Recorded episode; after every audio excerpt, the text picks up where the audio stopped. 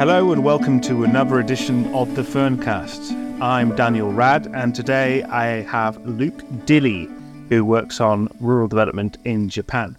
Japan's rural regions are facing a number of difficulties, the greatest of them being dramatically decreasing and aging populations, which has led to, in some extreme cases, the, d- the d- desertion of entire villages.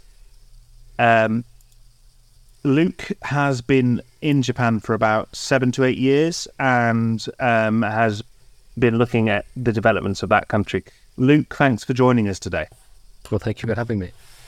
Uh, can you tell us more about your research uh, in Japan and uh, what you've noticed in terms of rural development uh, or rural decline as uh, you've noticed previously? Sure. Um, so uh, originally, my um, I was actually looking at um, environmental groups in uh, the UK, um, and my PhD was really focused around that. But I, as I moved to Japan, I started to become obviously more interested in uh, rural development issues and um, sort of the approaches to rural development that was being taken here in Japan, um, and also in particular some of the um, you know as you know as you just mentioned uh, the big problem of of depopulation. And really, what actually spurred my interest in rural development as a topic um, was the fact that I was um, uh, I was a, what's called a JET, which is a, a Japanese. Uh, uh, sorry, a uh, basically an English teacher um, right. in high schools and junior high schools in uh, a very small town in the northern island of Japan, on in Hokkaido, which had been suffering from population decline for many years and economic decline to some degree too. And it was uh, had a population of about six thousand people, but there were very few people there of my age. Um, I was the only non-Japanese res non-Japanese person living in that area too, and that really kind of spurred my interest in rural development as a topic. Um, and so when I after I did my PhD, I returned to Japan, and my research is kind of focused on um, uh, most recently uh, in migration into rural areas of Japan and the Japanese government's uh, attempts to promote rural immigration. But also, I've um, been interested in local community development initiatives as well, um, uh, you know, run by local NGOs and so forth. So you mentioned in migration. Um, mm. What what programs have the Japanese uh, come up with to try and promote this? Because obviously, uh, as many people know, Tokyo is one of the biggest urban centres on the planet, and you know the urban pull uh, continues uh, apace. I assume in Japan as well. Yeah, um, there uh, there's been a long history of rural development initiatives in Japan, and many of them have really, um, I mean, really since the post that from the post-war period, there's been attempts to um, revitalize or economically develop rural areas, which are often seen as sort of technologically and culturally behind or backwards. I mean, the idea here was to try and um, improve or, or, improve the sort of infrastructure of the areas to make them more attractive places to live or more even better places to live. And this, of course, was part of the aim was not only economically developing these areas, but keeping the population there or, or making sure that um, you know that there wasn't a sort of huge out migration.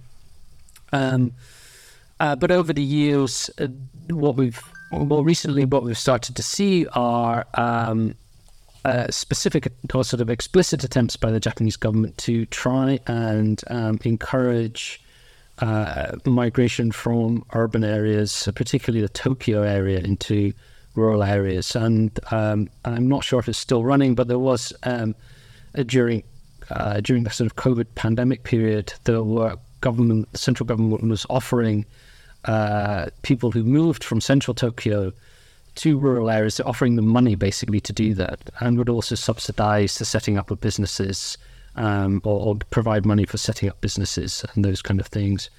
But generally, we can see across rural Japan a range of different kind of initiatives and uh, schemes to try and encourage people to move into rural areas, um, including things like what's called uh, housing banks or, or, empty housing banks, which are basically lists of underutilized buildings that people um, are able to rent, uh, usually at a very low cost. And so the local council or, or the local government will often run these or, or pay somebody to run these websites or lists of houses. And the idea is that people who are interested in moving to rural areas can use these sort of lists of houses as a resource to find suitable housing for themselves. So that's one of kind of a number of different schemes that are, are kind of available. And um, how have the local municipalities or the local prefectures, um, how have they worked with the central government to promote um, inward migration, at least on a local level? Yeah, so I mean that's a, a good question, and uh, something that's slightly outside of my uh, kind of deep understanding, if if that makes sense. But I mean, what we see is often um, central government providing sort of funding um, to local government to set up these types of uh, local level initiatives. Um, for example, as I said, these housing banks. Um, and what you'll also see is um, often a sort of national level um, initiatives that tie into these local or prefectural level kind of initiatives. So, for example, um, there's a national website aimed at aimed at those considering migrating into rural areas. Um, uh, it sort of offers a kind of introduction to rural living, if you want to call it that, mm. where people can look for places uh, in rural areas which they m- may find attractive. And then at a local level, what you'll see is a very sort of similar kind of system, you know, what's called kind of introductory services. So you can actually ring up this local kind of uh, organization and ask for advice on how to find housing, how to access welfare, um, uh, or you know other services that are needed. And and these people or these organizations are try are aimed at really uh, making that transition or making that move from rural urban areas into rural areas as smooth and as easy as possible in many ways. But they're kind of mirroring to each other on a local and national level. On an anecdotal level, um, mm. how have you found the response from the locals? What in terms of, as in uh, inward, the new new local rather. Um, to, to moving into Japan, yeah, into rural areas. Yeah, yeah, yeah. So, um, uh, there's some interesting research around this. Um, there is, uh, anecdotally, I've heard stories of um, people who move into often what are quite tight knit communities uh, or local areas, um, and often on the basis of a set of expectations about rural life. Uh-huh. Um, and later on, they find that actually uh, these expectations are not met. And this can mean that people will sometimes leave the area because you know they find that it just doesn't seem to suit them. Um, in terms of kind of receiving the communities that receive these in migrants. Again, I, I mean, I think it's it's you know mixed and it's difficult to generalize, but from my experience, um, you know, because these communities are, many of these rural communities are really starting to uh, decline, any kind of in migration is often seen as quite a positive thing, actually, and it's kind of celebrated. Um, and often you know, people can be quite, um, uh, you know, they, they're welcomed really in, in, in many cases. I mean, I know as a as a non-Japanese person moving into a, a small local rural community here in Japan, um, I've had nothing but you know help and um, assistance and kindness shown towards me. Um, are, are, are, the locals quite curious to know why you're there? Is it? Is it? Uh, well, they're very well aware of what I'm doing here. So you know, I, I, live, I work just up the road. Um, but yeah, I mean, you know, there's uh, I think there's a sense that you know people migrating into rural areas are kind of uh, you know it's a positive thing. It brings vitality back. New people are kind of around, and it, it sort of brings yeah the yeah vitality is is maybe a word to use there. Yeah. Um, and what's been your experience on a personal level uh, about living in Hokkaido and um, you know living your daily life? So yeah, sorry, yeah. You know, um, um, I, I well, I mean, I've always enjoyed living in in non-urban areas, shall we say that? Um, and you know, there are always downsides with living in any uh, rural area, lack of public transport, um, those kind of things. Uh, but generally, I've had a, a, quite a positive experience of, of, living in rural Japan. I lived in a very rural area of Hokkaido, as I said, um, and I'm living in a fairly rural area now. Um, but yes, I mean there are the issues that every rural area areas face: lack of transport, increased kind of transportation costs because you have to run a car. Um, but on the other side, you get you know, I mean, Japan wilderness is is is, is amazing, and I'm very lucky to live in these kind of this kind of area. Um, you mentioned about rural services in decline, so obviously you've got the experience from the UK where you know, for example, rural bus services have dropped off a cliff in recent years. Yeah. Have you seen, you know, is it comparative uh, in Japan? I, well, no, actually. I would say services in Japan, uh, rural services in Japan, uh, from my experience, um, are uh, very good, actually. Um, the We still have a local train line running um, very close to my house. Um, it's a bit too far at the station for me, but there is still a sort of local train running. They do have bus services here, uh, on demand bus services as well, where people can call up and, and make an appointment basically to be picked up. Um, you know, uh, there's still a very heavy emphasis in Japan on infrastructure as a, you know, infrastructure as a development. Uh, how do I say this? As as a means to development. Um, so there's still uh, a lot of kind of uh, building, uh, roads, um, and other forms of infrastructure and across rural Japan, I mean, I find the things like public services or, or even facilities are far better than many places, many facilities I would have found comparatively in the UK.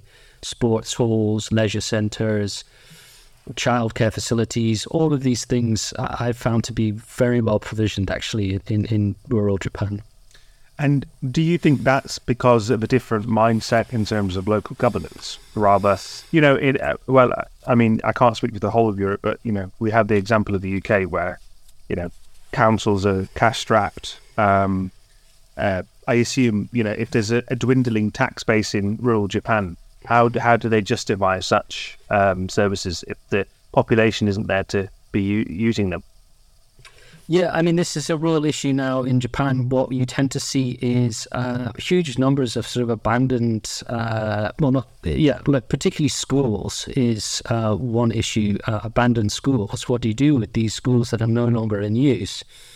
Uh, some uh, local prefectures have been quite creative in repurposing schools for different purposes, like community meeting areas or hubs for uh, small businesses to uh, develop those kind of things. So, like co-working spaces and things. Exactly. Yeah. Yeah. So, um, but again, uh, you know, Japan had took a very and still to this day takes a very infrastructure focused development kind of approach and uh, this does have risks. Um, in particular, areas in Japan that are classified as what is called kasochiki, which literally translates into depopulating areas or depopulated areas.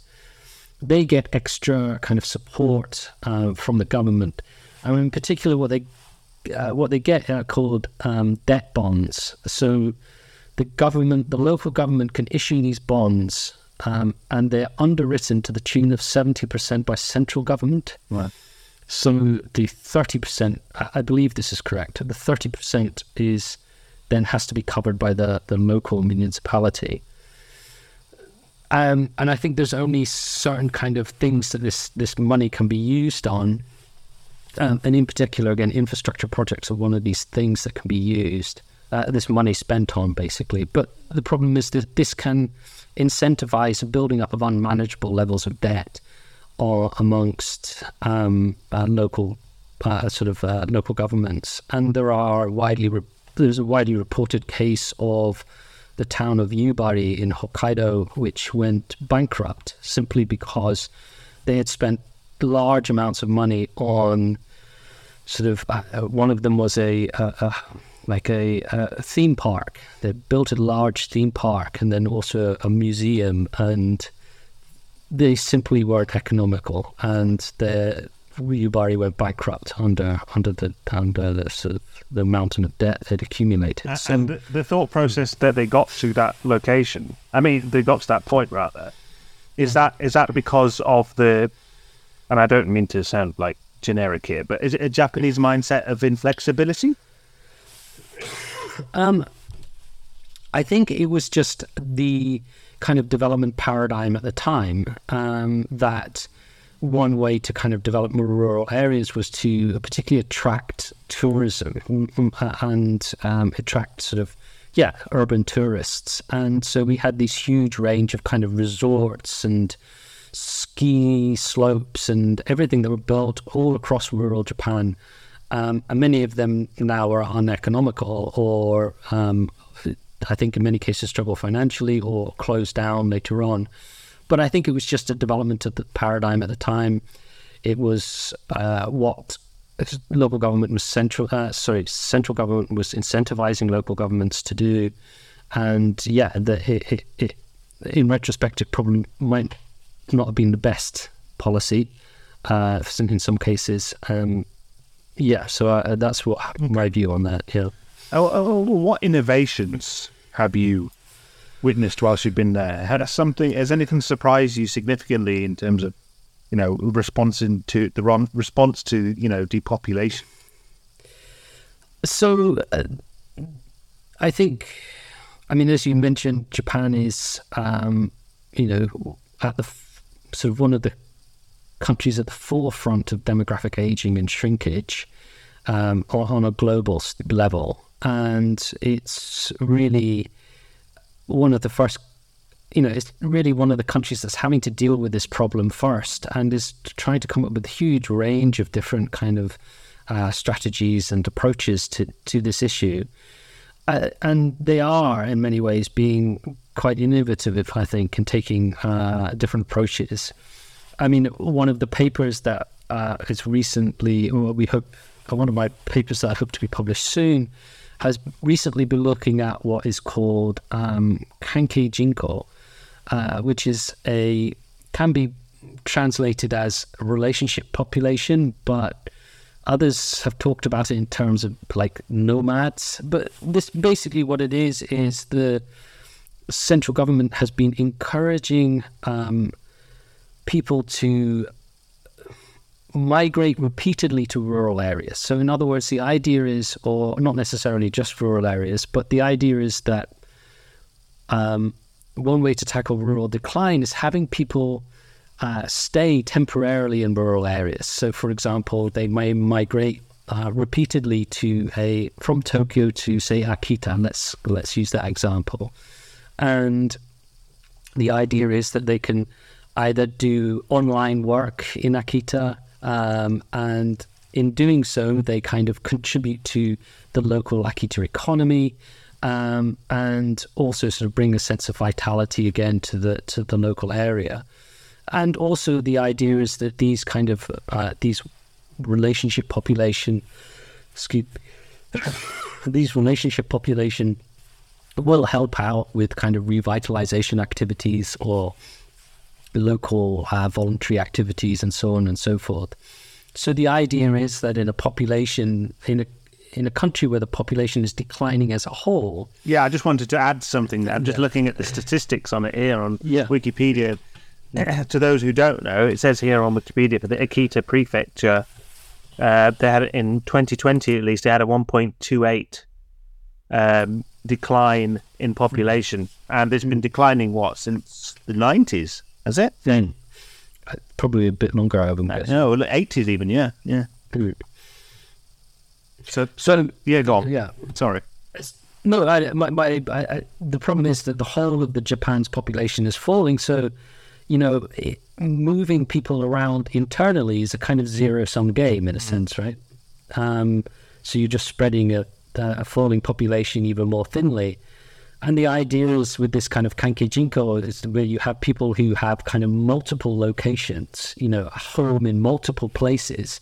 That what you do is, in a sense, is you are able to, to kind of um, you know, sh- share populations or share a population across multiple areas, if that makes sense. But is is that not spreading people too thin? I mean, it's going to be. I mean, this idea of Kankei Jinko is relatively recent. It's sort of started in around 2015, 2016, and so it's going to be interesting to see, you know, how this pans out, or, or the sort of the what happens uh, to this in the future.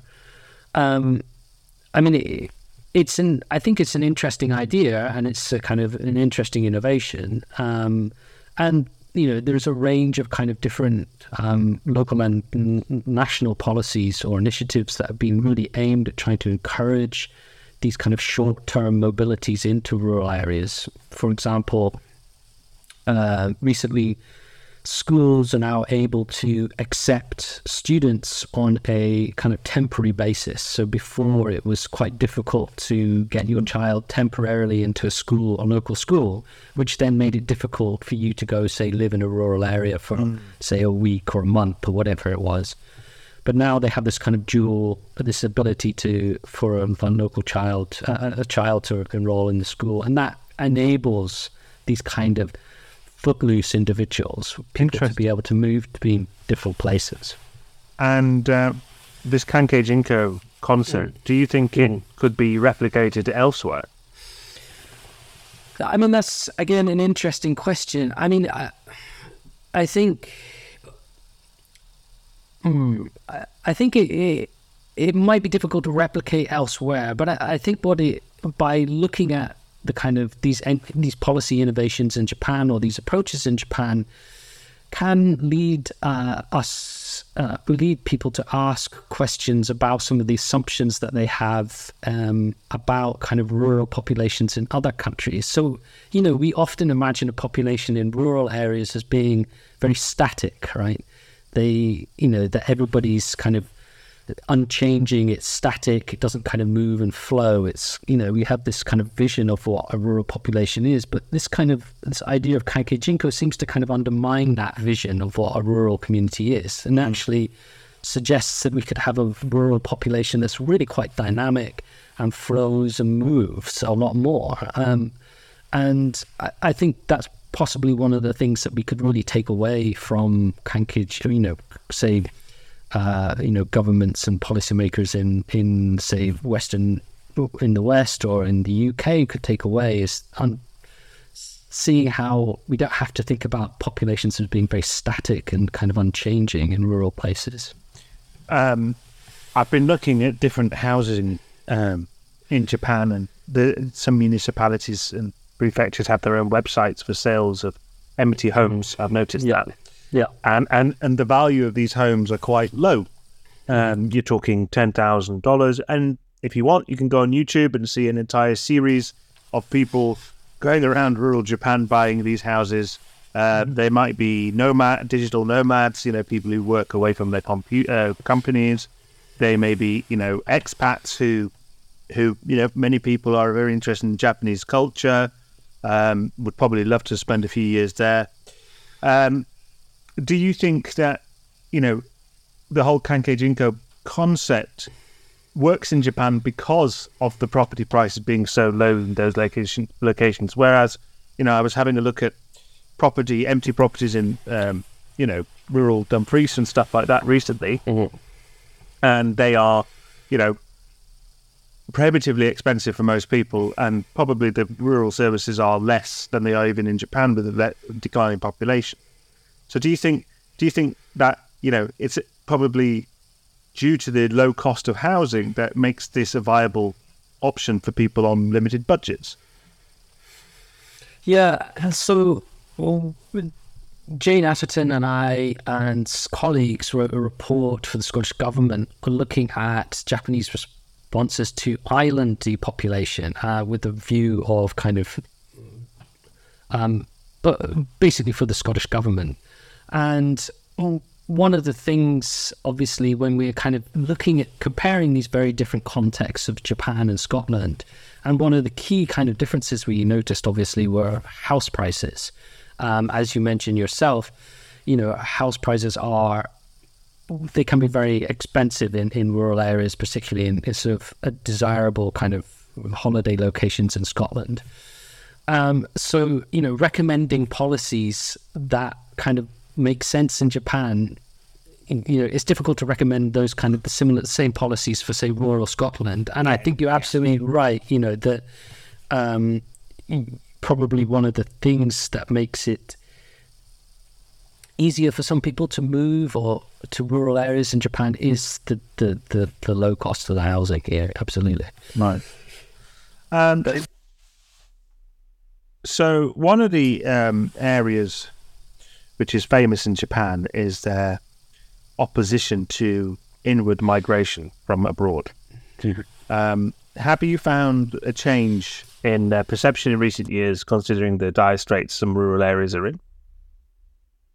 Yeah, so this has always been a um, well, this has been something that's been highlighted um, in discussions around uh, depopulation, you know, depopulation in Japan as a whole. One of the issues is, of course, as you said, a lack of um, uh, international migration. I mean, in comparison to other countries, Japan has low levels of in migration, uh, sort of international migration, and it, it's politically delicate. The topic of international migration is politically delicate, and I think there are, I think there are calls to reconsider, um, or certainly loosen um, migration controls. Um, but these are still, uh, you know, early discussions. I think really is maybe a good way to describe it. I mean, there has been an you know slight liberalization in migration, international migration policy in Japan, but still. Uh, you know, migration is limited into Japan. Certainly, in comparison with, say, the UK, there are lower levels of migration. I believe. Yeah. Um, with that being the case, um, are they able to, you know, attract people from abroad? Do you think, um, with their limited schemes that they have? to? So there are um, uh, there are schemes in uh, rural Japan or, or in Japan um, that aim to bring uh, people in workers into rural areas, and I forget the exact name of the scheme itself. It's a the idea is that uh, workers from places, uh, sort of Southeast Asia, for example, mm-hmm. come over to uh, Japan. They learn, uh, you know, they work in a particular industry, they gain skills, and then they return back to their to their home country. Um, and often, what you'll find is um, you know, particularly in rural areas, you'll find many people who are from Southeast Asian countries, maybe working in farming industry or, um, you know, engineering companies or whatever it is. I, I, know that in Akita there are a number of these kind of uh, people who are working uh, in local companies, and this has been partly a way to address the labour shortage or in rural areas, um, but these schemes have faced uh, criticism um, people who have suggested that um, you know they they they could be uh, forms of labor ex or forms of exploitation, basically that these people are not being paid very well, and so on okay. and so forth. And so there are again criticisms about these schemes, and often they are quite short term as well. Right. Um, but you know, yeah, that's that's one of the sort of attempts, I suppose. Interesting, interesting. Luke, uh, I'm going to have to wrap that up at 30 minutes, but um, is there any way people can get in contact with you if they're interested in rural de- development in Japan? Sure, yes. Um, so uh, just look me up on my uh, Akita International University website. Uh, my email addresses are on the uh, webpage. Um, if you have any questions, then I'd be happy to uh, yeah uh, talk to talk to you about it. Brilliant, Luke. Thanks for joining us today on Ferncast, and uh, we hope to have you again soon with your latest research. Thank you very much for having me. Thank you so much.